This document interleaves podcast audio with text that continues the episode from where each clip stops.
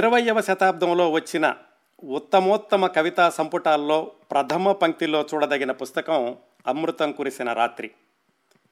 ఆ కవితలు రచించిన కవి తిలక్గా అందరికీ తెలిసిన దేవరకొండ బాలగంగాధర తిలక్ గారు. వారి గురించిన ప్రత్యేక కార్యక్రమం 2వ భాగం చివరి భాగం ఈరోజు. క్రిందటి భాగంలో అమృతం కురిసిన రాత్రి కవితా సంపుటం యొక్క ప్రత్యేకతల గురించి మాట్లాడుకున్నాం. ఆ కవితా సంపుటంలోని కొన్ని కవితల గురించి తెలుసుకున్నాం. ఆ తర్వాత కవి తిలక్ గారి జీవన రేఖల గురించి మాట్లాడుకున్నాం. ఆ విశేషాల సారాంశం అంతటినీ ఒకసారి అతిక్లుప్తంగా గుర్తు తెచ్చుకుందాం. తిలక్ గారు చాలా చిన్న వయసులోనే, అంటే తన 45వ ఏట 1966లో మరణించారు. ఆయన రచనలు ఎక్కువగా ఆయనకి 20-25 సంవత్సరాల వయసు ఉన్నప్పుడు, ఆ తర్వాత 35-45 సంవత్సరాల వయసులో రాశారు. అంటే మధ్యలో 25 సంవత్సరాల నుంచి 35 సంవత్సరాలు ఆయన వయసు ఉన్నప్పుడు ఆ 10 సంవత్సరాలు అసలేమీ రాయలేదు. ఆయన వ్రాసిన అత్యద్భుతమైన కవితలు, ఇతర రచనలు అధిక శాతం ఆయన జీవితంలోని చివరి 10 సంవత్సరాల్లో రాసినవే. ఆ సంవత్సరాల్లో కూడా ఏంటంటే ఆయనకి అనారోగ్యం, ఆర్థిక సమస్యలు వీటన్నింటితో సతమతమవుతూ కూడా అమృతం లాంటి కవితలు రాశారు. ఆయన కవితల్లో ఎక్కువగా ధ్వనించేది, ప్రతిఫలించేది కరుణ, జాలి, దయ, ఆర్ద్రత, మంచితనం, మనిషితనం, మానవత్వం. ఈ భావాలను వ్యక్తీకరించడానికి అత్యద్భుతమైన కవితాశైలి, పదచిత్రాలు ఇవన్నీ కూడా తిలక్ గారి సొంత సంతకాలు. ఈ విషయాలన్నీ క్రిందటి వారం మాట్లాడుకున్నాం. మిగతా విశేషాలు ఈరోజు.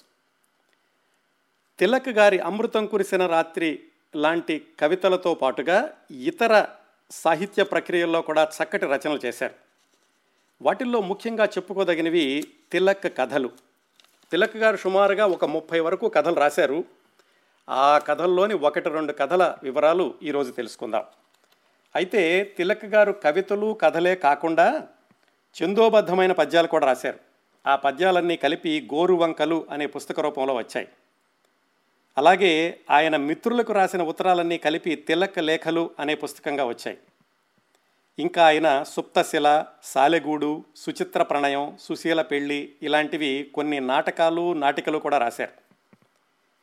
అయితే తిలక్ గారి ఏ రచన తీసుకున్నప్పటికీ మౌలికంగా ఆయన హృదయంలో, ఆలోచనల్లో నిరంతరం స్రవించే కవితా ధార అంతర్లీనంగా అన్నింటిలోనూ స్పష్టంగా కనిపిస్తూ ఉంటుంది.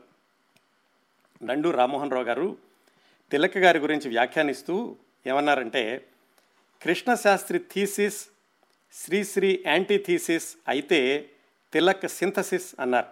అంటే ఎన్నో భావాలను సమన్వయీకరించుకున్న రచనా శైలి తిలక్ గారిది. ఇంకా తిలక్ గారి కథల విషయానికి వస్తే ఆయన కథలు దయా పారావతాలు, అకుంఠిత మానవీయతకు ఎత్తిన పతాకాలు అని చెప్పుకోవచ్చు. తిలక్ గారి కథల్లో మంచి మనుషులు, చెడ్డ మనుషులు అంటూ ఉండరు. పరిస్థితులను బట్టి ఒక మనిషి స్వభావం ఎలా మారుతూ ఉంటుందో చిత్రిస్తారు ఆయన కథల్లో. తెలుపు నలుపు, మంచి చెడు, వెలుతురు చీకటి, త్యాగం స్వార్థం ఈ భావాలను పక్కపక్కన పెట్టి చూపిస్తారు ప్రతి కథలో కూడా తిలక్ గారు. చాలా కథల్లో ఏంటంటే ఒక మనిషి ఆలోచనలు ఆ మనిషికి ఎదురైనటువంటి అనుభవాలను బట్టి, ఆయన చూసినటువంటి సన్నివేశాలను బట్టి ఎలా మారిపోతూ ఉంటాయో ఈ కథల్లో చిత్రీకరిస్తూ ఉంటారు. అయితే తిలక్ గారి కథలు నీతి పాఠాలలాగా ఏదో కొన్ని సన్నివేశాలు చెప్పి మీరు ఇలా ఉండండి, ఇలా ఉండకండి అలా కాకుండా పాత్రల స్వభావాలని ప్రతిబింబించే సన్నివేశాలను సృష్టించి వాటి అల్లికని మన మనసుకి హత్తుకునేలాగా కథారూపం ఇచ్చి మన ఆలోచనలకి కొన్ని విషయాలను మిగులుస్తారు. ఆయన కథల్లో అంశాలు ఎంత విభిన్నంగా ఉంటాయో ఆ అంశాన్ని బట్టి తిలక్ గారు ఎంచుకునే రచనా శైలి కూడా అంత విభిన్నంగా ఉంటుంది. మళ్ళీ తిలక్ గారి గురించి అదే చెప్పుకోవాలి. ఆయన రచనల్లో చాలా కథల్లో చదవగానే పాఠకులకు మిగిలేటటువంటి అనుభూతి ఏమిటంటే ఆర్ద్రత, మనసు తడి కావడం, కళ్ళు చెమ్మకెళ్ళడం. ఈ నేపథ్యంలో తిలక్ గారి కథలు 1-2 గురించి తెలుసుకుందాం. తిలక్ గారి కథలు అనగానే వెంటనే గుర్తొచ్చేయి 2 కథలు. ఒకటి నల్లజర్ల రోడ్డు, 2వది ఊరి చివర ఇల్లు. ఇందులో ఈ నల్లజర్ల రోడ్డు అనే కథని ఇప్పటికే నేను లోగడ కార్యక్రమాల్లో వివరించడం జరిగింది. ఆ కార్యక్రమాన్ని వినాలంటే మీరు యూట్యూబ్లో కిరణ్ ప్రభా స్పేస్ కౌముది 24 అని వెతికితే కౌముది ఆడియో మ్యాగజైన్ 24 వస్తుంది. దాంట్లో తిలక్ గారి నల్లజర్ల రోడ్డు కథ గురించి 4 సంవత్సరాల క్రిందటే వివరంగా చెప్పాను. ఇప్పుడు ఈరోజు తిలక్ గారి మరొక మంచి కథ గురించి మాట్లాడుకుందాం. ఆ కథ పేరు ఊరి చివర ఇల్లు. ఈ ఊరి చివర ఇల్లు కథ చదువుతుంటే ఒక చలనచిత్రం చూస్తున్నట్లుగా ఉంటుంది. ఎవరైనా సరే ఈ ఊరి చివర ఇల్లుని చలనచిత్రంగానో లఘు చిత్రంగానో తీయాలనుకుంటే మళ్ళీ స్క్రీన్ ప్లే రాసుకోవాల్సిన అవసరం లేదండి. పరిసరాలు, పాత్రలు, పాత్రల వేషధారణ, ఆ పాత్రల యొక్క స్వభావాలు, వాళ్ళ ముఖభంగిమలు, కదలికలు, వీటన్నింటినీ కూడా కళ్ళ ముందు కనిపించేలాగా రాశారు ఈ కథలో తిలక్ గారు. కథకుడిగా ఆయన గొప్పతనం కూడా అది. ఈ ఊరి చివర ఇల్లు కథలో 3 పాత్రలు ఉంటాయి.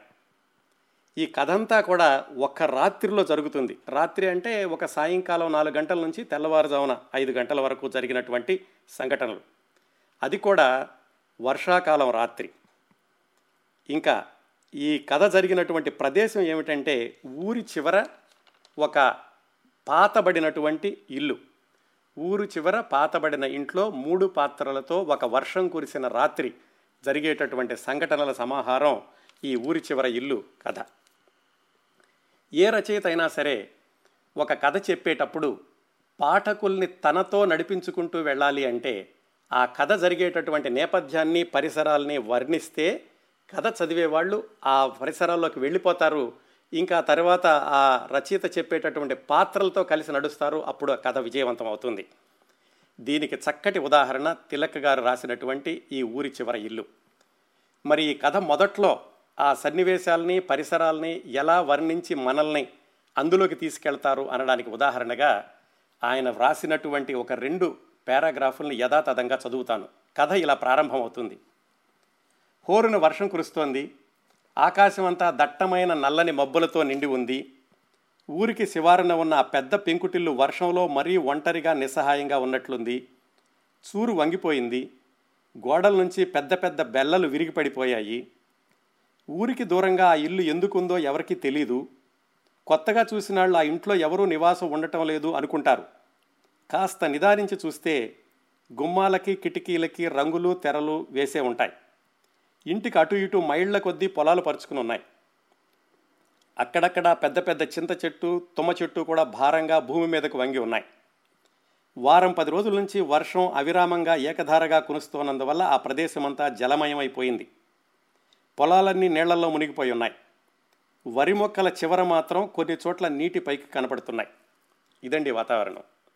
ఒక్కసారి ఊహించుకోండి. ఇది చదవగానే మనకి ఆ పరిసరాలు, ఆ వాతావరణం, ఆ పాడుబడిన ఇల్లు, ఆ పాత ఇల్లు, అలాగే ఆ వర్షం, 10 రోజుల నుంచి కురుస్తున్నటువంటి వర్షం, పంట చేల మధ్యన ఉన్నటువంటి పాతబడిన ఇల్లు మనకి స్పష్టంగా కనిపిస్తూ ఉంటుంది. ఇక్కడి నుంచి ప్రారంభించి మిగతా కథని నేను చెబుతాను చదవడం కంటే. ఈ కథ 13 పేజీలు ఉంటుంది. అంతా చదవాలంటే కనుక సమయం పట్టడమే కాకుండా కథ చదివేటప్పుడు కొంచెం అటు ఇటు వెళ్ళాలి, అర్థం చేసుకోవాలంటే. అదంతా మనకి నెరేషన్లో సాధ్యం కాదు కాబట్టి నేను కథ చెబుతాను మీకు. ఆ వాతావరణంలో ఆ ఇంట్లో వరండాలో, అంటే మండువా అని రాస్తారు ఆయన, ఆ మండువాలో ఒక అమ్మాయి కూర్చునుంది. ఆ అమ్మాయి వయసు 22-23 సంవత్సరాలు ఉంటుంది. దిగులుగా కూర్చుంది. వర్షంలోకి చూస్తోంది. వర్షంలోకి చూస్తూ ఆవిడ మొహంలో బాధ, దుఃఖం అన్నీ కూడా కనిపిస్తున్నాయి. ఆవిడ అలా చూస్తుంటే ఒక ముసలమ్మాయి లోపల నుంచి బయటకు వచ్చింది, ఇంట్లో నుంచి. ఎందుకు అలా చూస్తూ కూర్చున్నావు? ఎంతసేపు చచ్చిపోయిన పిల్లడి గురించి అంత బాధపడతావు? అయినా మన కుటుంబంలో పిల్లలు ఉండకూడదు. మనలాంటి వాళ్ళ ఇళ్లలో పిల్లలు ఉంటే కనుక మనం డబ్బులు సంపాదించుకోవడానికి అడ్డంగా ఉంటుంది. వయసు ఉన్నప్పుడే డబ్బులు సంపాదించుకోవాలి. నువ్వేమో ఎవరిని పడితే వాళ్ళని దగ్గరకు రానివ్వు. నేను చూడు ముసల్దాన్ని అయిపోయాను, ఇలా అంటుంది. మధ్య మధ్యలో ఆ అమ్మాయి ముసల్దాన్ని కోపడుతూ ఉంటుంది. మనం చదువుతుంటే తెలుస్తుంది. ముసల్ది అంటుంటే ఆ అమ్మాయి తల్లి కాదు అన్న విషయం మనకి స్పష్టంగా తెలిసిపోతూ ఉంటుంది. మరి పిల్లడు ఎవరు అంటే 3 నెలల పిల్లలు. ఆ ముసల్దే అంటుంది, నీకు తెలీదు, అనుకోకుండా నీకు కడుపు వచ్చింది, నేను ఎరుకల దగ్గరికి వెళ్ళి మందు తీసుకొచ్చి నీకు ఇద్దాం అనుకున్నాను అంటుంది. అంటే ఆ 22-23 ఏళ్ల అమ్మాయి ముసల్దాన్ని తిడుతుంది. ఇంత పని చేసావా నువ్వు, ఇలా మాట్లాడుతున్నావా అని. అవును, ఇలా మాట్లాడికి ఏం చేయమంటావు, మనం వయసు ఉండగానే కాస్త డబ్బులు సంపాదించుకోవాలి, నాలాగా ముసలిదానిపై అయిపోయాక మన దగ్గరికి ఎవరు వస్తారు అంటుంది. ఆ సంభాషణలు వినేసరికి మనకి ఈ 22-23 ఏళ్ల అమ్మాయి ఏ వృత్తిలో ఉందో తెలిసిపోతుంది. ఇంకా ఆయన రచయిత వివరంగా వేరే విధంగా ఏమీ చెప్పరు అక్కడ. కానీ ఆ అమ్మాయి యొక్క దిగులు మొహము, ఆ అమ్మాయి ప్రవర్తించే విధానము పాఠకుడికి ఆ పాత్ర మీద గౌరవంతో ప్రారంభమవుతుంది. సరే, అలా అంద ముసలమ్మాయి, ఈ 22-23 ఏళ్ళ అమ్మాయి తిట్టింది ఆ ముసలమ్మాయిని. సర్లే నాకెందుకులే నేను వంట చేస్తానని అమ్మాయి లోపలికి వెళ్ళింది. ఈ అమ్మాయి అలా బయటకు చూస్తూ ఉండగా చీకటి ఇంకా దట్టమయ్యింది, వర్షం ఇంకా పెరిగింది. ఆ వర్షంలో దూరంగా ఎవరో ఒక అతను ఒక పెట్టె పట్టుకుని గొడుగు గాలికి ఎగిరిపోతుంటే దాన్ని గట్టిగా పట్టుకుని వెళ్తున్నాడు. ఇల్లు దాటి ముందుకు వెళ్ళిపోయాడు. ఈ అమ్మాయి కనిపించింది, ఇంత వర్షంలో ఎక్కడికి వెళ్తున్నాడు అని. ఏమండోయ్ అని పిలిచింది. పిలిచారు కదా అని అతని దగ్గరకు వచ్చాడు. ఆ నీళ్లు దాటుకుంటూ, నీళ్ల కాలవ దాటుకుంటూ, పంచె పైకెగ్గట్టుకుని, అంత బురద అయిపోయిన కాళ్ళని నేను ఆ పెట్టె మోసుకుంటూ గొడుగును ఒక చేతితో పట్టుకుని ఆ ఇంటి దగ్గరికి వచ్చాడు. ఏమండి ఎక్కడికి వెళ్తున్నారు అని అడిగింది. ఆ వరండాలోకి వచ్చాక వర్షం దగ్గర నుంచి కొంచెం కాపాడుకోవడానికి నేను రైల్వే స్టేషన్కి వెళ్తున్నానండి అన్నాడు. రైల్వే స్టేషన్ చాలా దూరం ఉందండి, ఇప్పుడు ఎలా వెళ్తున్నారు ఇంత చీకట్లోనూ, పైగా ఇప్పుడు రైలు ఏమీ లేదు అని అంది అమ్మాయి. అదేంటండి చాలా దగ్గర ఉందని చెప్పారు అందుకని నేను ఇలా వచ్చాను అంటాడు. మీకు ఎవరు చెప్పారో అది అబద్ధం, ఇప్పుడు వెళితే కనుక చాలా ప్రమాదం కూడాను, ఈ వర్షంలో గుంటలు గోతులు ఉంటాయి, రైల్వే స్టేషన్కి 6 మైళ్ళు వెళ్ళాలి, ఈ రాత్రికి మీకు అభ్యంతరం లేకపోతే ఇక్కడ ఉండండి అని మంచిగానే పిలుస్తుంది. ఈ చదివేటప్పుడు కూడా మనకి ఆ అమ్మాయి మీద ఎలాంటి చెడ్డ భావమో రాదు, చెడ్డ భావం వచ్చేలాగా కూడా మాట్లాడదు అమ్మాయి. కేవలం ఎవరో ఒక అబ్బాయి అతను ఇబ్బంది పడతాడు అనే ఉద్దేశంతో లోపలికి పిలిచింది అంతే. అతన్ని చూసి మీ గొంతు ఎక్కడో విన్నట్లుందండి అంది అమ్మాయి. అతను అన్నాడు, లేదండి నా గొంతు వినడానికి మీకు ఎప్పుడు వీలు కాదు, ఎందుకంటే నేను ఎప్పుడు ఇటువైపు రాలేదు అన్నాడు. సరే రండి మీరు ఇక్కడ విశ్రాంతి తీసుకుని రేపు పొద్దున్నే వెళుదురు కానీ కొంచెం వర్షం తగ్గాక అని లోపలికి పిలిచింది. ఈలోగా లోపల ఉన్న ముసలమ్మాయి దీపం తీసుకుని బయటకు వచ్చింది. ఇంకోటి గుర్తుపెట్టుకోవాలి, ఈ కథ అంతా కూడా గుడ్డి దీపపు వెలుగులో సాగుతుంది. ఇవన్నీ రాయడానికి చాలా కారణాలు ఉన్నాయి. కథ మొత్తం చదివాక మనకు తెలుస్తుంది రచయిత ఎంత అద్భుతంగా ఎంత నేర్పుతో ఇలాంటి సన్నివేశాలన్నీ కల్పించారు అనేది. సరే, ముసలమ్మాయి వచ్చింది. గుడ్డి వెలుతురులో అతని మొహం చూసింది ఈ అమ్మాయి, ఈ యువతి. ఏమండి మిమ్మల్ని ఎక్కడో చూసినట్టుంది అంది. లేదండి నన్ను చూసే మీకు అవకాశమే లేదు, నేను ఎప్పుడు ఇటు రాలేదు అన్నాడు. సరే, ముసలమ్మాయి అంది, సరే బాబు లోపలికి రా, ఆ గదిలో నీ పెట్టి పెట్టుకో, నేను దుస్తులు మార్చుకో, ఈలోగా నేను భోజనం తయారు చేస్తాను అంది. అతను ఏమండి మీరు నన్ను ఎవరన్నా పొరబడ్డారేమో, నాకు ఎందుకు అనవసరంగా మీకు ఇబ్బంది కలిగిస్తున్నాను అంటే, లేదు పర్వాలేదు లోపలికి రండి అని అమ్మాయి పిలిచేసరికి లోపలికి వెళ్ళి ఆ గదిలో బట్టలు అవి అక్కడ పెట్టుకుని అతను బట్టలు మార్చుకున్నాడు. ముసలమ్మాయి బయట భోజనం సిద్ధం చేసింది. భోజనం చేశాడు. భోజనం చేశాక ఆ అమ్మాయేమో ఈ యువతి దూరంగా కూర్చుంది, ముసలమ్మాయి మాత్రం భోజనం పెట్టింది. భోజనం చేశాక రూమ్లోకి వచ్చాడు. రూములో అంతా కూడా అక్కడ ఒక స్టూల్ పెట్టి ఆ స్టూల్ మీద ఆకులు వక్కలు తాంబూలం అది పెట్టుంది. ఈ అమ్మాయి లోపలికి వచ్చింది. వచ్చేసరికి ఏమండి మీరు ఒక్కళ్ళే ఉంటున్నారా, మీకు వివాహం కాలేదా అంటే అమ్మాయి కాలేదు అన్నట్టుగా తలూపింది. ఇంకా మిగతా వివరాలు చెప్పడానికి ఇష్టం లేనట్లుగా మొహం తిప్పుకుంది. ఏమండి నన్ను చూసి ఎవరో చూసినట్లున్నారా అన్నారేమిటి అని అడిగాడు మళ్ళీను. మీరు మా విజయుడులా ఉన్నారండి అంది. విజయుడు ఎవరండి అని అడిగాడు, కానీ దానికి సమాధానం చెప్పలేదు అమ్మాయి. ఈలోగా ఆ అమ్మాయి అడిగింది, మీరేమిటి ఇంత దూరం నుంచి ఇంత రాత్రుల్లో వెళుతున్నారు ఏమిటి అంటే అతను చెప్పాడు, ఈ ఊరికి దగ్గరలో ఇంకొక ఊరుంది, ఆ ఊళ్ళో మా మిత్రుడు ఒక అతను ఉన్నాడు, అతను ఒక 1000 రూపాయలు కావాలన్నాడు, అతనికి 1000 రూపాయలు ఇద్దామని వెళ్ళాను, నేను వెళ్ళేసరికి అతను చనిపోయాడు, ఇంకెందుకు ఆ ఊళ్ళో వాళ్ళకి ఇవ్వడం అని చెప్పి నేను వెనక్కి వచ్చేస్తున్నాను, ఇదిగో ఈ వర్షం బారిన పడ్డాను అని చెప్పి. ఎవరండి మీరు విజయుడు అంటున్నారు, మరి నాలో అతని పోలికలు కనిపిస్తున్నాయా అని అతను అన్నాడు. ఆ అమ్మాయి ఇంకా వేరే సమాధానం లేకుండా ఇతన్నే అడిగింది, మీరు ఎందుకు అలాగా అంత దూరం వెళ్ళారు, మీరేం చేస్తుంటారు అంటే అతను తన కథ చెప్పాడు. ఏంటంటే నాకు జీవితంలో ఏది సాధించలేకపోయాను, పెళ్ళాం పిల్లలు ఎవరూ లేరు, చిన్నప్పుడు నేను చదువుకునేటప్పుడే ఒక ఇంట్లో అద్దెకుండేవాడిని, ఆ అద్దెకుండేటటువంటి ఆ గృహస్థురాలు నా పరీక్షల సమయంలోనే ఆ అమ్మాయికి అనారోగ్యం చేసి ఆ అమ్మాయి అనారోగ్యం నుంచి కాపాడడానికి నా పరీక్షలు చెడగొట్టుకున్నాను, తర్వాత ఆ అమ్మాయి నన్ను తమ్ముడిలాగా చూసుకుంటాను అందుకని నాకే అక్కడ ఉండడం ఇష్టం లేక జీవితంలో ఏమీ సాధించలేకపోతున్నానని నేను మిలిటరీలో చేరాను, సైన్యం నుంచి బయటకు వచ్చాక ఏదో చదువుకుని చిన్న ఉద్యోగం చేసుకుంటున్నాను, కానీ ఇలాగ ఊర్లు పట్టుకుని తిరుగుతూ ఉంటాను, నాకు ఎవరూ లేరు కాబట్టి అని తనకు అదంతా చెప్పాడు. చెప్పి ఈ అమ్మాయిని అడిగాడు, మీరేదో దిగులుగా ఉన్నారు వచ్చిన దగ్గర నుంచి, విజయుడు అంటున్నారు, మరి నాలో అతని పోలికలు కనపడినాయి అంటున్నారు, అసలు మీకు వివాహం కాలేదంటున్నారు, మరి ఆ ముసలమ్మ ఎవరు అని అడిగాడు. ఆ విషయం నన్ను అడగండి, ఆ విషయం నన్ను అడగండి అని ఏడుస్తూ అమ్మాయి గదిలో నుంచి బయటకు వెళ్ళాను. సరే, ఇతను పడుకున్నాడు. పడుకుని ఆలోచిస్తున్నాడు, అసలు ఏమిటి వీళ్ళెవరు, నేనెవరు, ఈ రాత్రిపూట ఇంటికి రావడం ఏమిటి, ఇలా పడుకోవడం ఏమిటి, ఎవరో విజయుడన్నతనే పోలికలు నాలో కనిపించడం ఏమిటి, ఈ ముసలమ్మ ఎవరు, ఈ అమ్మాయి ఎవరు, వీళ్ళ జీవితాలు ఏమిటి, ఇవన్నీ ఆలోచిస్తూ పడుకున్నాడు. అతనికి కాసేపు నిద్ర పట్టి మధ్యలో మెలకు వచ్చేసరికి బయట ఎవరో ఏడుస్తున్నట్టుగా అతనికి వినిపించింది.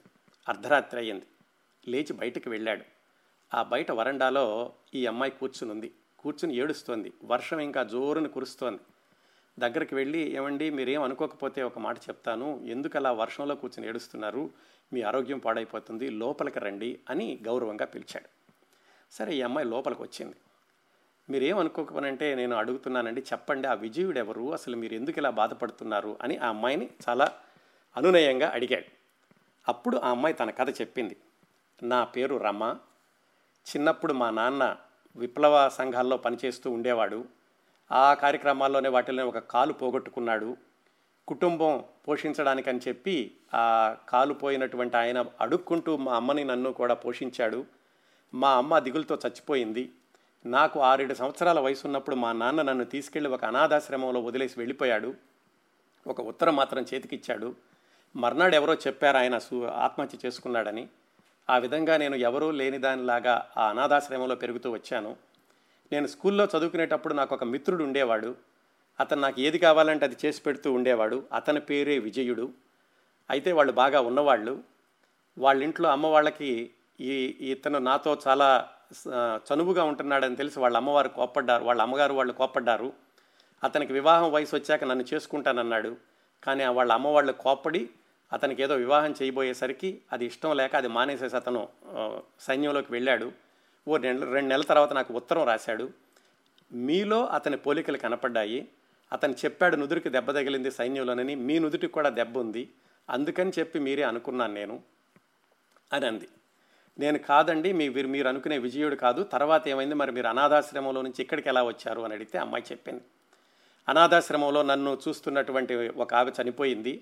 ఒక పెద్ద మనిషి అక్కడి నుంచి నన్ను బయటకు తీసుకొచ్చాడు, నేను బాగా జాగ్రత్తగా చూసుకుంటానని. ఈ ఊరు తీసుకొచ్చి ఒక హోటల్లో ఉంచాడు. 1-2 రోజులు అయ్యాక అతను పారిపోయాడు నాకు సంబంధం లేకుండాను. ఈలోగా ఇదిగో ఈ ముసలమ్మాయి కనపడి నన్ను ఇక్కడికి తీసుకొచ్చింది అని చెప్పి ఏడుస్తుంది. అంతే, అక్కడ ఆపేస్తుంది. ఏం చేస్తున్నారు ఏమిటి, తాను వాళ్ళు ఒళ్ళమ్ముకుని జీవిస్తున్నాను అన్న విషయం ఎక్కడా చెప్పదు. ఇతను కూడా అంతవరకు విని ఆగిపోతాడు. అతనికి జాలేస్తుంది ఈ అమ్మాయి మీద. అతను అంటాడు, మీ కథ వింటుంటే చాలా జాలేస్తుంది నాకు, కానీ మీరు అనుకునేటటువంటి విజయుడు నేను కాదు, కానీ మీరు ఇన్ని కష్టాలు పడ్డారు, నేను కూడా ఇన్ని కష్టాలు పడి నేను కూడా ఈ యుద్ధంలోనే సైన్యంలో నుంచి బయటకు వచ్చి అటు ఇటు తిరుగుతున్నాను. ఇందాకటి నుంచి మీతో మాట్లాడుతుంటే మీ మీద నాకు సానుభూతి పెరుగుతోంది. ఏదో చాలా ఎప్పటి నుంచో పరిచయం ఉన్న వ్యక్తిలా అనిపిస్తున్నారు. మీకు అభ్యంతరంలో అయితే నేను మిమ్మల్ని పెళ్లి చేసుకుంటాను అన్నాడు. అమ్మాయి చాలా ఆశ్చర్యానందాలకు లోనయ్యింది. ఎందుకంటే అప్పటి వరకు కూడా ఆవిడ జీవిస్తున్నటువంటి జీవన విధానం వేరు, ఆ ముసల్ది ఆ అమ్మాయితో చేసే వ్యాపారం వేరు. ఇప్పుడు తనకి ఎప్పుడో పరిచయం ఉన్నటువంటి ఒక అతని పోలికలు ఉన్న ఈ వ్యక్తి తనని వివాహం చేసుకుంటానంటున్నాడు. ఆ మాటల మధ్యలో తెలుస్తుంది అతని పేరు జగన్నాథం, ఈ అమ్మాయి పేరు రమ. 1 వారం రోజులలో వచ్చేసి మళ్ళా నిన్ను తీసుకెళ్తాను, నేను వివాహం చేసుకుంటాను అనగానే ఆ రమ 22-23 ఏళ్ల అమ్మాయి చాలా ఆనందపడి, సరేనంటే అలాగే మీకోసం ఎదురు చూస్తూ ఉంటాను, నాకు ఇంతకంటే జీవితంలో ఇంకో భాగ్యం ఏం దొరుకుతుంది అని అతను అన్నాడు అనమాట. మీరు మంచం మీద పడుకోండి, మీరు ఇలాగా నాకు మంచం ఇచ్చేసి బయట పడుకోవడం నాకు ఇబ్బందిగా ఉంది, నేను ఇక్కడే స్టూల్ మీద కూర్చుంటాను అని చెప్పి అతను స్టూల్ మీద కూర్చున్నాడు. ఆ అమ్మాయి నాకు ఇప్పుడు నిశ్చింతగా ఉందని ఏడుపు మానేసి మంచం మీద పడుకుంది. అతని చెయ్యి తీసుకుని తన గుండెల మీద వేసుకుని నాకు ఇప్పుడు నిశ్చింతగా ఉందండి అని అమ్మాయి నిద్రపోయింది. ఇతను స్టూల్ మీదే కూర్చుని ఉన్నాడు. ఈ వ్యవహారం అంతా కూడా వీళ్ళిద్దరూ మాట్లాడుకునేటటువంటి మాటలు బయట నుంచి ఆ ముసలమ్మాయి వింటోంది. అది ఎలా తెలుస్తుందంటే మనకి ఈ రమ నిద్రపోయాక జగన్నాథాన్ని ఆ ముసలిది బయట పిలుస్తుంది, బాబు ఒకసారి ఇలా వస్తావా అని. అతను ఆ చెయ్యి తీసి ఆ అమ్మాయి దగ్గర నుంచి చెయ్యి తీసేసుకుని బయటకు వెళ్ళాడు. బయటకు వెళ్ళగానే ఆ ముసలిది చెప్పింది, బాబు మేము రోజుకి రాత్రికి 200-300 తీసుకుంటుంది, మీరు బాగా మనసున్నవాళ్ళు కాబట్టి 200 కంటే ఎక్కువే ఇస్తారులే, ఈ అమ్మాయి సాధారణంగా ఎవరిని దగ్గరికి రానివ్వదు, ఎంతో నచ్చితే తప్ప, మీరు బాగా నచ్చినట్టున్నారు, అందుకని 300 కంటే ఎక్కువే ఇస్తారులేండి, నేను అడగకపోయినా కానీ మీరు ఇష్టం వచ్చిన రోజులు ఉండండి, రాత్రికి 200, 200, 300 చొప్పున మాకు ఇవ్వండి, తను అడగలేక నన్ను అడగమని చెప్పింది మీ దగ్గర డబ్బులు తీసుకోమని అని చెప్పింది. ఒక్కసారిగా అతనికి మొత్తం దిమ్మ తిరిగినట్టు అయింది. ఇదేమిటి అమ్మ, ఎంతో మంచిదనుకున్నాను, వివాహం చేసుకుందాం అనుకుంటున్నాను, ఇలా చెబుతోంది, రాత్రికి 200 అంటోంది అని చెప్పి అతను అన్నాడు. ఏం మాట్లాడుతున్నావు నువ్వు, నాకేం అర్థం కావట్లేదు, నేను వివాహం చేసుకుందాం అనుకుంటున్నాను రమని అన్నాడు. అనగానే ఒక్కసారిగా వికటంగా నవ్వింది ఆ ముసల్ది. ఏంటి బాబు, ఆ అమ్మాయి నువ్వు పెళ్లి చేసుకుంటావా, మాలాంటి వాళ్ళని ఎవరో పెళ్లి చేసుకోకూడదు బాబు, అయినా కానీ నీకు చెప్పిందా ఈ కథలన్నీ, చిన్నప్పుడు ఎవరో ఒక ఫ్రెండ్ ఉండేవాడని, మిలిటరీలోకి వెళ్ళాడని, తనకి దెబ్బ తగిలిందని, ఇవన్నీ నీకు చెప్పిందా అంది. అంటే అవును చెప్పింది అన్నాడు. అందరికీ అదే కథలు చెబుతుంది బాబు, అలా చెబితే కనుక ఎక్కువ డబ్బులు ఇస్తారని, ఆ కథలని నమ్మమాకండి మీరు అని ఆ ముసలిది చెప్పింది. ఒక్కసారిగా ఇతనికి ప్రపంచం తలకిందులైనట్లు అనిపించింది. ఎంతో మంచి అమ్మాయి, వివాహం చేసుకుందాం అనుకుంటున్నాను ఇలాంటిదా అనుకుని విసురుగా గదిలోకి వచ్చి తన పెట్టి తీసుకుని ఆ పెట్టిలో ఉన్నటువంటి పర్సు బయటికి తీసి పర్సుని మంచం మీద విసిరి కొట్టి, ఇంకా రమ నిద్ర లేవలేదు, నిద్రపోతూనే ఉంది, ఆ పెట్టి తీసుకుని బయటకు వచ్చేసాడు. బయటకు వచ్చేసి వర్షంలో వెళ్ళిపోవడం ప్రారంభించాడు. ముసలి వెనకాల నుంచి బాబు బాబు అని పిలుస్తోంది. ఏం అవసరం లేదు, నువ్వు పిలవవసరం లేదు, ఆ పర్సు అక్కడ విసిరేశానులే అని మాట్లాడకుండా వెళ్ళిపోతాడు. వెనకాల ముసలిది విజయ సూచకంగా వికృతంగా నవ్వుతూ ఉంటుంది. తెల్లవారింది, 5, 5:30 అయింది. రమ నిద్ర లేచింది, చాలా తృప్తిగా నిద్ర లేచింది, తను వివాహం చేసుకునేటటువంటి వ్యక్తి ఉన్నాడు అని. లేచేసరికి పక్కన చూస్తే అతను లేడు.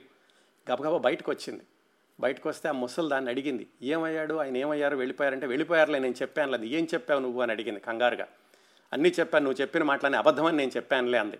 ముసలిదాన్ ఆ పిచ్చిముండా, దొంగముండా అని ఆ ముసలిదాన్ని కొట్టి లోపలికి వెళ్ళి ఆ పర్సు అక్కడ వేసాడులే చూడు అంది. ఆ పర్సు తీసుకుని పిచ్చిదానిలాగా బయటికి పరిగెత్తడం ప్రారంభించింది.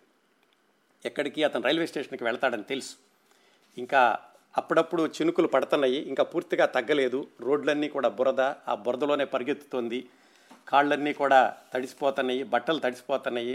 ఆ బురదలో పరిగెత్తుతూ రైల్వే స్టేషన్కి వెళ్ళింది. వెళ్ళేసరికి మొహం అంతా కూడా బురద కొట్టేసింది. ఆ స్టేషన్ మాస్టర్ చెయ్యి పెట్టి అడ్డం పెట్టి ఆపబోయాడు, అది కూడా తొలగించేసుకుని బయటికి వెళ్ళింది. ఆ రైల్వే స్టేషన్ ప్లాట్ఫామ్ మీదకి వెళ్ళింది. రైలు కదలపోతుంది. బాబుగారు బాబుగారు అంటూ పరిగెత్తోంది. ఆ రైలు పెట్టెలో చివరిలో ఎక్కడో ఉన్నాడు ఆ జగన్నాథం. చిట్ట చివరి పారాగ్రాఫ్ చదువుతాను ఇప్పుడు. బాబుగారు ఇదిగో మీ పర్సు అంటూ పెట్టెలోకి పర్సు విసిరేసింది రమ. జగన్నాథం రమని పోల్చుకోలేకపోయాడు మొదట, ఎందుకంటే ఆ దుస్తులన్నీ కూడా మట్టి కొట్టుకుపోయినాయి, జుట్టు అంతా కూడా విడిపోయింది, అలా ఉంది. ఇంతలో రైలు కదిలింది. రైలుతో పాటు ఆమె కూడా పరిగెత్తుతూ నేను రమని మళ్ళీ మీరు ఆయాసంతో ఇంకా ఏమీ మాట్లాడలేకపోయింది రమ. చీర మడతలో కాలు చిక్కుకుంది. ఒక్కసారిగా ముందుకు బోర్లా పడింది. జగన్నాథం తొందరగా వెళ్ళిపోయి రైలు కిటికీలోంచి ప్లాట్ఫారం మీదకి చూశాడు. నేలను కరుచుకుని బురదతో నిండిన బట్టలతో, విడిపోయిన శిరోజాలతో బోర్ల పడి ఉన్న దీనమైన స్త్రీమూర్తి వైపు ప్లాట్ఫారం మీద మిగిలిన జనం కంగారుగా రావడం చూశాడు. అతని మొహం బాధతో నల్లపడింది. రైలు అప్పుడే చాలా దూరం వెళ్ళిపోయింది. ఆ అమ్మాయి విసిరేసినటువంటి పర్సుని తెరిచి చూశాడు. డబ్బులన్నీ కూడా అలాగే ఉన్నాయి, కానీ అందులో తన ఫోటో మాత్రం లేదు. అంతే, అక్కడితో కథ అయిపోయింది. అంటే ఏమైనట్లు, ఇతను నిజంగా జగన్నాథమేనా? అతను జగన్నాథం కాబట్టే ఈ అమ్మాయితో అలా అన్నాడా? లేకపోతే అతను జగన్నాథం అనుకునే ఈ అమ్మాయి అలా ఒప్పుకుందా, అందుకనే ఫోటో తన దగ్గర ఉంచుకుందా? మరి ఇంతగా ప్రేమించిన అతను ఇప్పుడు తెలిస్తే అమ్మాయి మంచిదని బహుశా తర్వాత స్టేషన్లో ఆగి వెనక రావచ్చు కదా. ఇవేమీ కూడా రచయిత చెప్పరు. అందుకే చెప్పాను, కథలో తిలక్ గారు ఎంత చెబుతారో ఇంకా అంత పాఠకుడి ఊహలకి వదిలేస్తారు. ఈ తిలక్ గారు రాసిన కథలన్నిటిలో కూడానండి ఈ కథ, ఈ నల్లజర్ల రోడ్డుతో పాటుగా అత్యద్భుతమైనటువంటి కథనం. ఈ కథ చదవడానికి ఇలా ఉంటుంది, కానీ చెప్పుకోవడానికిను చిట్ట చివరి దృశ్యం చదవగానే ఒక్కసారిగా మనసు కుదిపేసినట్టు అనిపిస్తుంటుంది. ఎందుకంటే రమ అనేటటువంటి పాత్ర మీద ముందు నుంచి కూడా గౌరవమే కొనసాగిస్తారు తిలక్ గారు. ఎక్కడా కూడా చెడిపోయింది, పతిత, ఒళ్ళమ్ముకునేవాళ్ళు ఇక్కడ చెప్పరు. ఈ జగన్నాథానికి కూడా ఈ అమ్మాయి చెడ్డమ్మాయి అన్న విషయం ఆ ముసల్ది చెప్పే వరకు కూడా అతనికి తెలియదు. ముసల్ది చెప్పగానే నమ్మేశాడు. చివరిలో పరిగెత్తుకొచ్చినటువంటి ఆ అమ్మాయిని చూసి మళ్ళీ అతను తెలుసుకున్నాడు. ఇవన్నీ కూడా చెప్పరు రచయిత, ఇవన్నీ మన ఊహల్లో ఊహించుకోవాల్సినటువంటి విషయాలన్నమాట. అలాగే ఈ కథ రాయడంలో చాలా క్లిష్టమైనటువంటి కథ ఇది. ఇప్పటికీ అంటే ఈ రోజుల్లో చదివితే 50 ఏళ్లలో చాలా కథలు వచ్చి ఉండొచ్చు, కానీ ఇది 1961, 62లో రాశారంటే కనుక తిలక్ గారిని ఎంత అభినందించినా సరిపోదు.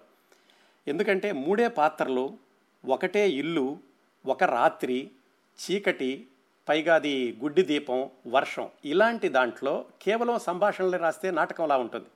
కొన్ని సన్నివేశాలు కల్పించాలి. సన్నివేశాలు కల్పించాలంటే పెద్ద సమయము అవడం లేదు, పైగా వేరే వేరు ప్రదేశాలకు ఆడదు, ఒకటే ప్రదేశం. ఆ ఒక్క ప్రదేశంలోనే ఆ కొద్ది గంటల్లోనే ఆయన సన్నివేశాలు కల్పించి, ఇప్పుడు నేను మీకు చెప్పిన కథనంతటినీ కూడా వరుసనే చెప్పరు, ముందుకి వెనక్కి చెబుతూ ఉంటారు. అదొక పెద్ద టెక్నిక్ అనమాట కథ చెప్పడంలోనూ.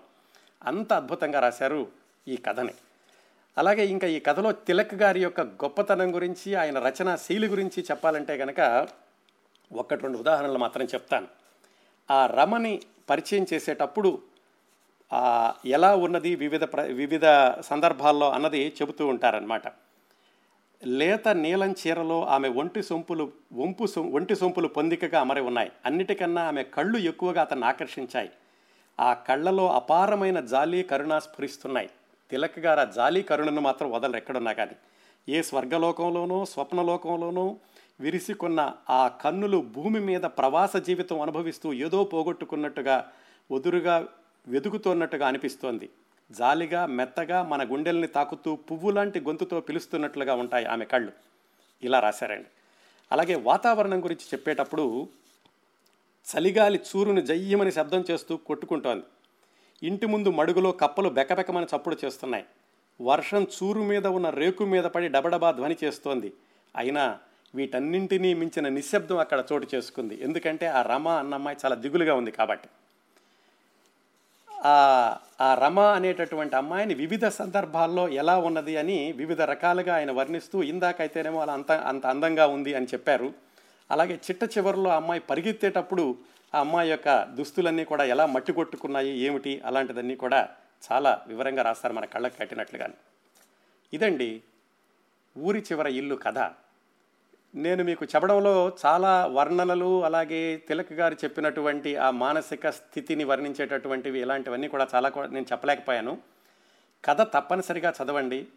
కథ చదివాక మనసు కదలకపోవడం కానీ, కథ గురించి మళ్ళీ ఆలోచించలేకపోవడం అని కానీ అనేది ఉండదు. కథ మనల్ని కొన్ని రోజులు వెంటాడుతూ ఉంటుంది. అదే కథకుడిగా తిలక్ గారి యొక్క గొప్పతనం. అదండి ఊరి చివర ఇల్లు కథ గురించినటువంటి విశేషాలు. ఇప్పుడు తిలక్ గారు వ్రాసినటువంటి మరొక కథ గురించి తెలుసుకుందాం. ఊహల ఉయ్యాలవే మనసా మాయల దయ్యానివే అన్న రాత్రేయ గారు. ఈ మనసు చేసేటటువంటి మాయాజాలం చాలా విచిత్రంగా ఉంటుంది. మనం ఒక సంఘటన చూస్తాం, ఏదో ఆలోచిస్తాం, ఆ సంఘటనకి వేరే కోణం ఉందన్న విషయం తెలియదు. ఆ వేరే కోణం తెలియగానే మళ్ళీ మన ఆలోచనలు మారిపోతూ ఉంటాయి. అలాగే మనుషుల మీద ఉన్నటువంటి అభిప్రాయాలు కూడా ఒకసారి ఉన్న అభిప్రాయం మరొక సంఘటన చూశాక మారిపోతూ ఉండవచ్చు. ఇలాగా ఈ మనసు చేసే మాయాజాలాన్నంతటిని ఒక కథలో ఇమిడ్చారు తిలక్ గారు. ఆ కథ పేరు పరివర్తన. అయితే ఇప్పుడు ఈ కథ వింటే కనుక ఏముంది, చాలాసార్లు చదివాం కదా అని అనుకోవచ్చు. కాకపోతే ఈ కథను ఆయన 55 సంవత్సరాల క్రింద వ్రాశారు అన్న దృష్టిలో చూస్తే కనుక, ఆ రోజుల్లోనే ఆయన ఎంత ముందుగా ఆలోచించి ఇంత సెన్సిటివ్, అంటే చాలా సున్నితమైనటువంటి కథని, సున్నితమైనటువంటి భావాల్ని, సున్నితమైనటువంటి అంశాన్ని ఎలా స్పృశించారని ఆశ్చర్యం వేస్తుంది. ఆ కథ ఏమిటో తెలుసుకుందాం. ఈ కథలో కూడా తిలక్ గారి సహజ సిద్ధమైనటువంటి ఆర్ద్రతతో నిండినటువంటి సంఘటనలు, ముగింపు, అలాగే ఉదాత్తమైనటువంటి పాత్రలు. ఆ పాత్రలు మనం చూస్తుంటే కనుక ఈ పాత్ర వెళుతోంది, పతనమైపోతుంది అనిపిస్తుంది. సరిగ్గా అక్కడి నుంచి మళ్ళీ ఆ పాత్రని ఒక మానవత్వం వైపు తీసుకొస్తారు తిలక్ గారు. పరివర్తన కథ.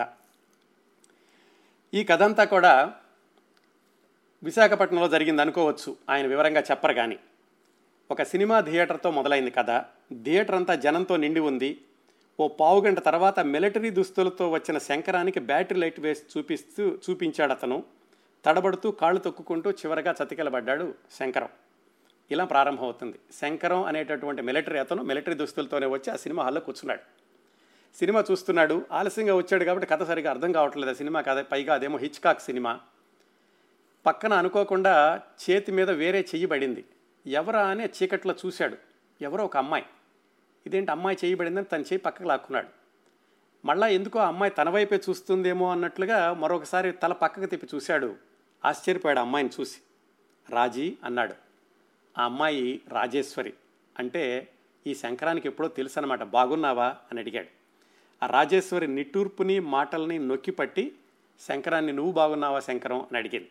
అంటే వాళ్ళిద్దరూ ఎప్పుడో తెలుసు, చాలా రోజుల తర్వాత కలుసుకున్నారు అనేటటువంటి భావం మనకు వచ్చేస్తుంది ఈ సంఘటన చదవగానే. రాజీ నీతో మాట్లాడాలి కాసేపు అన్నాడు. అలాగే శంకరం, బయటికి వెళ్దాం రా అంది.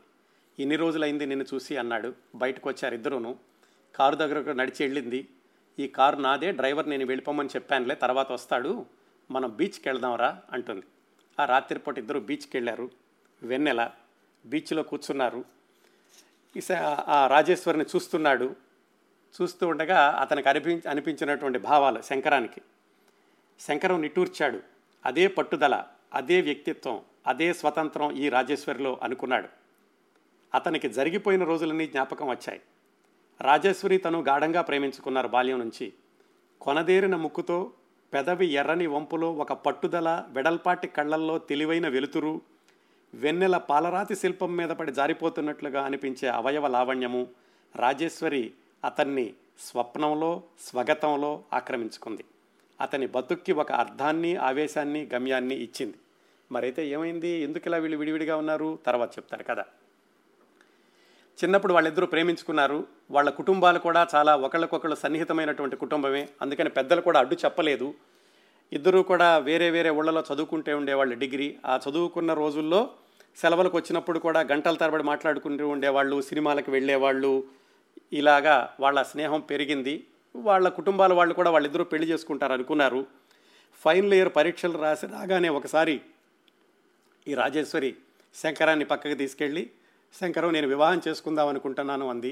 శంకరం చాలా ఆనందించాడు. కానీ అప్పుడు చెప్పింది, శంకరం నేను నిన్ను పెళ్లి చేసుకోలేను, నారాయణరావుని పెళ్లి చేసుకుందాం అనుకుంటున్నాను అని. ఒక్కసారిగా శంకరానికి భూమి తలకిందులైనట్టు అనిపించింది. ఎందుకు ఇలా అంటున్నావు, మన ఇద్దరం ప్రేమించుకున్నాం కదా అంటే, లేదు మనం వాస్తవం ఆలోచించాలి, ఆ నారాయణరావుకి మంచి ఉద్యోగం ఉంది, అతనికి మంచి పలుకుబడి ఉంది, నువ్వు జీవితంలో స్థిరపడాలంటే కనుక చాలా సమయం పడుతుంది, వాస్తవంగా ఆలోచించడం నేర్చుకో, అందుకని నేను నారాయణరావుని వివాహం చేసుకుందాం అనుకుంటున్నాను అని చెప్పింది రాజేశ్వరి. ఇదంతా గతంలో జరిగింది. ఇంట్లో వాళ్ళు కూడా ఆ అమ్మాయికి సర్ది చెప్పబోయారు, చూడు చిన్నప్పటి నుంచి మీరిద్దరూ ఇష్టపడుతున్నారు, శంకరాన్ని ఇలా వదిలేయడం ఇష్టం లేదు అని. కానీ ఆ అమ్మాయి, ససేమిరా నేను ఆ నారాయణరావుని వివాహం చేసుకుంటాను, నాకు సంఘంలో ఒక పరపతి హోదా, ఆస్తి ఇలాంటివి కావాలి అని మొహమాట లేకుండా చెప్పింది. శంకరం ఇంకా మాటలు భరించలేక అక్కడి నుంచి ఇల్లు వదిలేసేసి అతను మిలిటరీలో చేరాడు. ఇంకో విషయం మనం గమనించాలి ఏంటంటే, తిలక్ గారు ఇందాక కథలో కూడా ఒక మిలిటరీ పాత్రను చెప్పారు, సైన్యంలోకి వెళ్ళానని. ఇందులో కూడా సైన్యంలోకి వెళ్ళినట్టు చెప్తారు. తిలక్ గారు ఏమిటంటే ఆయన జీవితంలో 2 యుద్ధాలను చూశారు, 2వ ప్రపంచ యుద్ధాన్ని, అలాగే ఇండో చైనా యుద్ధాన్ని. పైగా ఆ రోజుల్లో యువకులు చాలామంది ఏమైనా ఇబ్బందులు వచ్చినా కానీ, కష్టాలు వచ్చినా కానీ ఏం చేసేవాళ్ళు అంటే సైన్యంలోకి వెళ్ళేవాళ్ళు. ఇప్పట్లాగా ఆత్మహత్యలు ఇలాంటివి ఎక్కువగా ఉండేవి కాదు. అందుకని ఆయన పాత్రలు కూడా సైన్యంలోకి వెళ్ళినట్టుగా ఉంటాయి. ఆయన కవితల్లో కూడా సైనికుల గురించి ఎక్కువగా రాశారు. మళ్ళీ మన కథలోకి వద్దాం. ఆ విధంగా అతను మిలిటరీలోకి వెళ్ళాడు. ఇదిగో ఇన్ని రోజుల తర్వాత ఇప్పుడు కలుసుకున్నారు మళ్ళీ అనుకోకుండా సినిమా హాల్లో. వాళ్ళ సంభాషణ ఎలా కొనసాగిందంటే, నువ్వు సుఖంగా ఉన్నావా రాజీ అన్నాడు. నన్ను చూస్తే తెలియటం లేదా, నాకేంటి నేను శుభ్రంగా ఉన్నాను, మా ఆయన నన్ను చాలా బాగా చూసుకుంటారు, నువ్వెలా ఉన్నావు అని అడిగింది.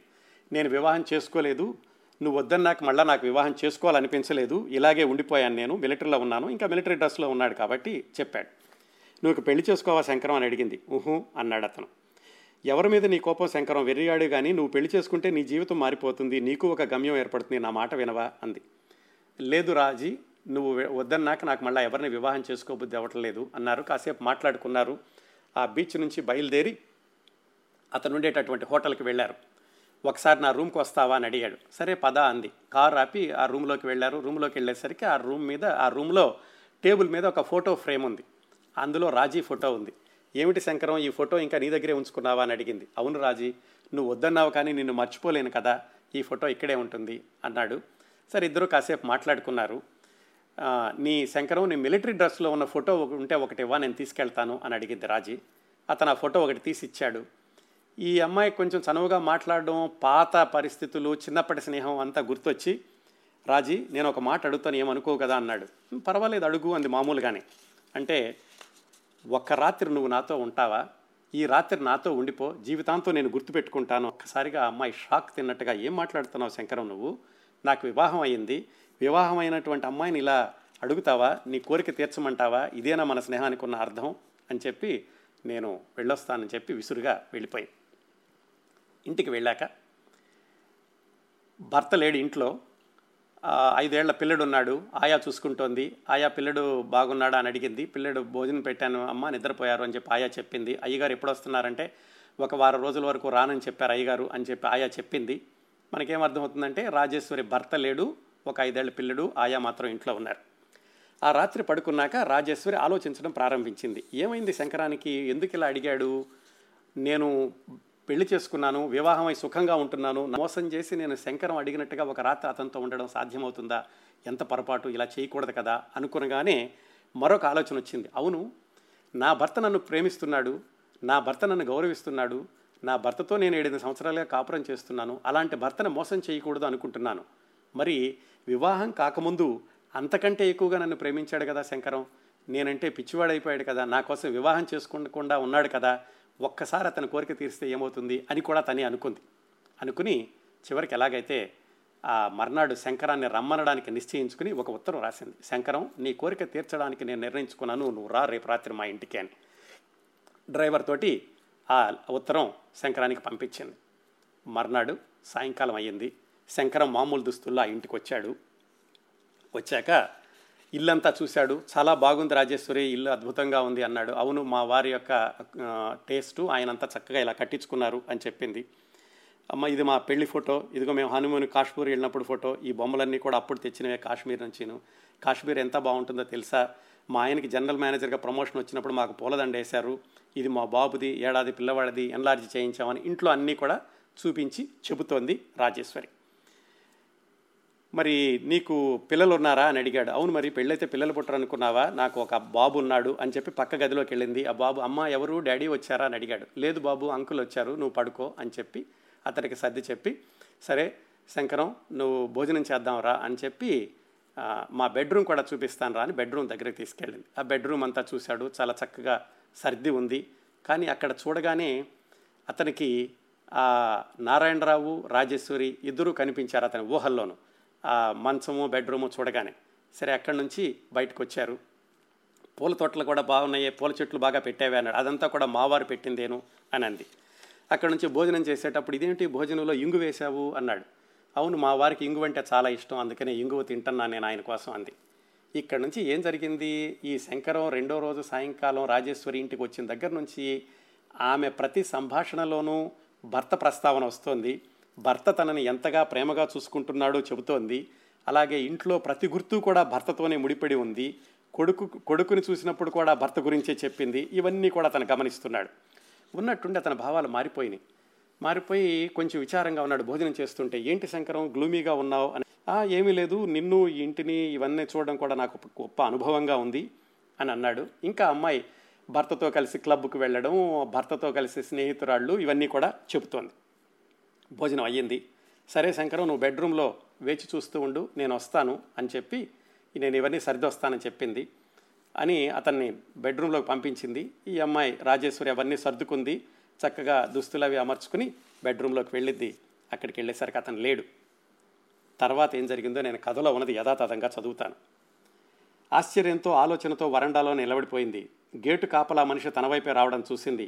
వాడు సెల్యూట్ కొట్టి, దొరగారు వెళ్ళిపోయారు మేం సాబ్, మీకు కవర్ ఇమ్మన్నారు అని లేత నీలం రంగు కవర్ ఇచ్చి వెళ్ళిపోయాడు. ఆ కవర్ తనదే. డ్రాయింగ్ రూమ్లో టేబుల్ మీద లెటర్ ప్యాడ్ కవర్లు ఉన్నాయి. ఆతృతగా కవర్ విప్పి చదివింది రాజేశ్వరి. రాజీ, నన్ను క్షమించు, నేను వెళ్ళిపోతున్నాను. నేను నిన్ను కోరిన కోరిక ఎంత అసమంజసమో అవివేకమో తెలుసుకున్నాను.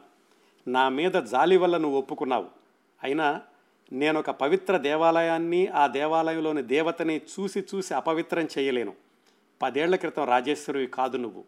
నువ్వు, నీ భర్త, నీ కొడుకు, నీ ఇల్లు ఇవన్నీ పెనవేసిపోయిన ఒక స్త్రీమూర్తివి. నీ అణువణువు నీ భర్తకి అంకితం అయ్యింది. మిమ్మల్ని ఇద్దరినీ విడదీసి చూడలేను, ఎవరూ చూడలేరు, చూడకూడదు కూడా. నిన్ను విడిగా ప్రత్యేకంగా నేను పొందడానికి నీ దగ్గర ఏమీ లేదు రాజీ. నిర్మలమైన ఒక సరస్సుని కెలికి వేసేటంత కుసంస్కారిని కాదు నేను. ఈ చర్య కనుక జరిగి ఉంటే ఎంత మానసిక విషాదానికి, కల్లోలానికి దారితీస్తుందో ఊహించగలిగాను. దాంపత్య జీవితం ఒక వ్యక్తిని ఇంత ఉదాత్తం చేస్తుందని నేను అనుకోలేదు. నిన్ను మర్చిపోయేందుకు ప్రయత్నిస్తాను. పెళ్లి చేసుకుని ఒక గృహస్థుడిని అవుతాను. ఇదే నీ కోరిక కదా రాజీ. శంకరం. అంతే, అక్కడ కథ అయిపోయింది. ఇదండి కథ. తరచూ కథలు చదివేవాళ్ళు ఇలాంటి కథలు చాలా చదివాం కదా అనుకోవచ్చు.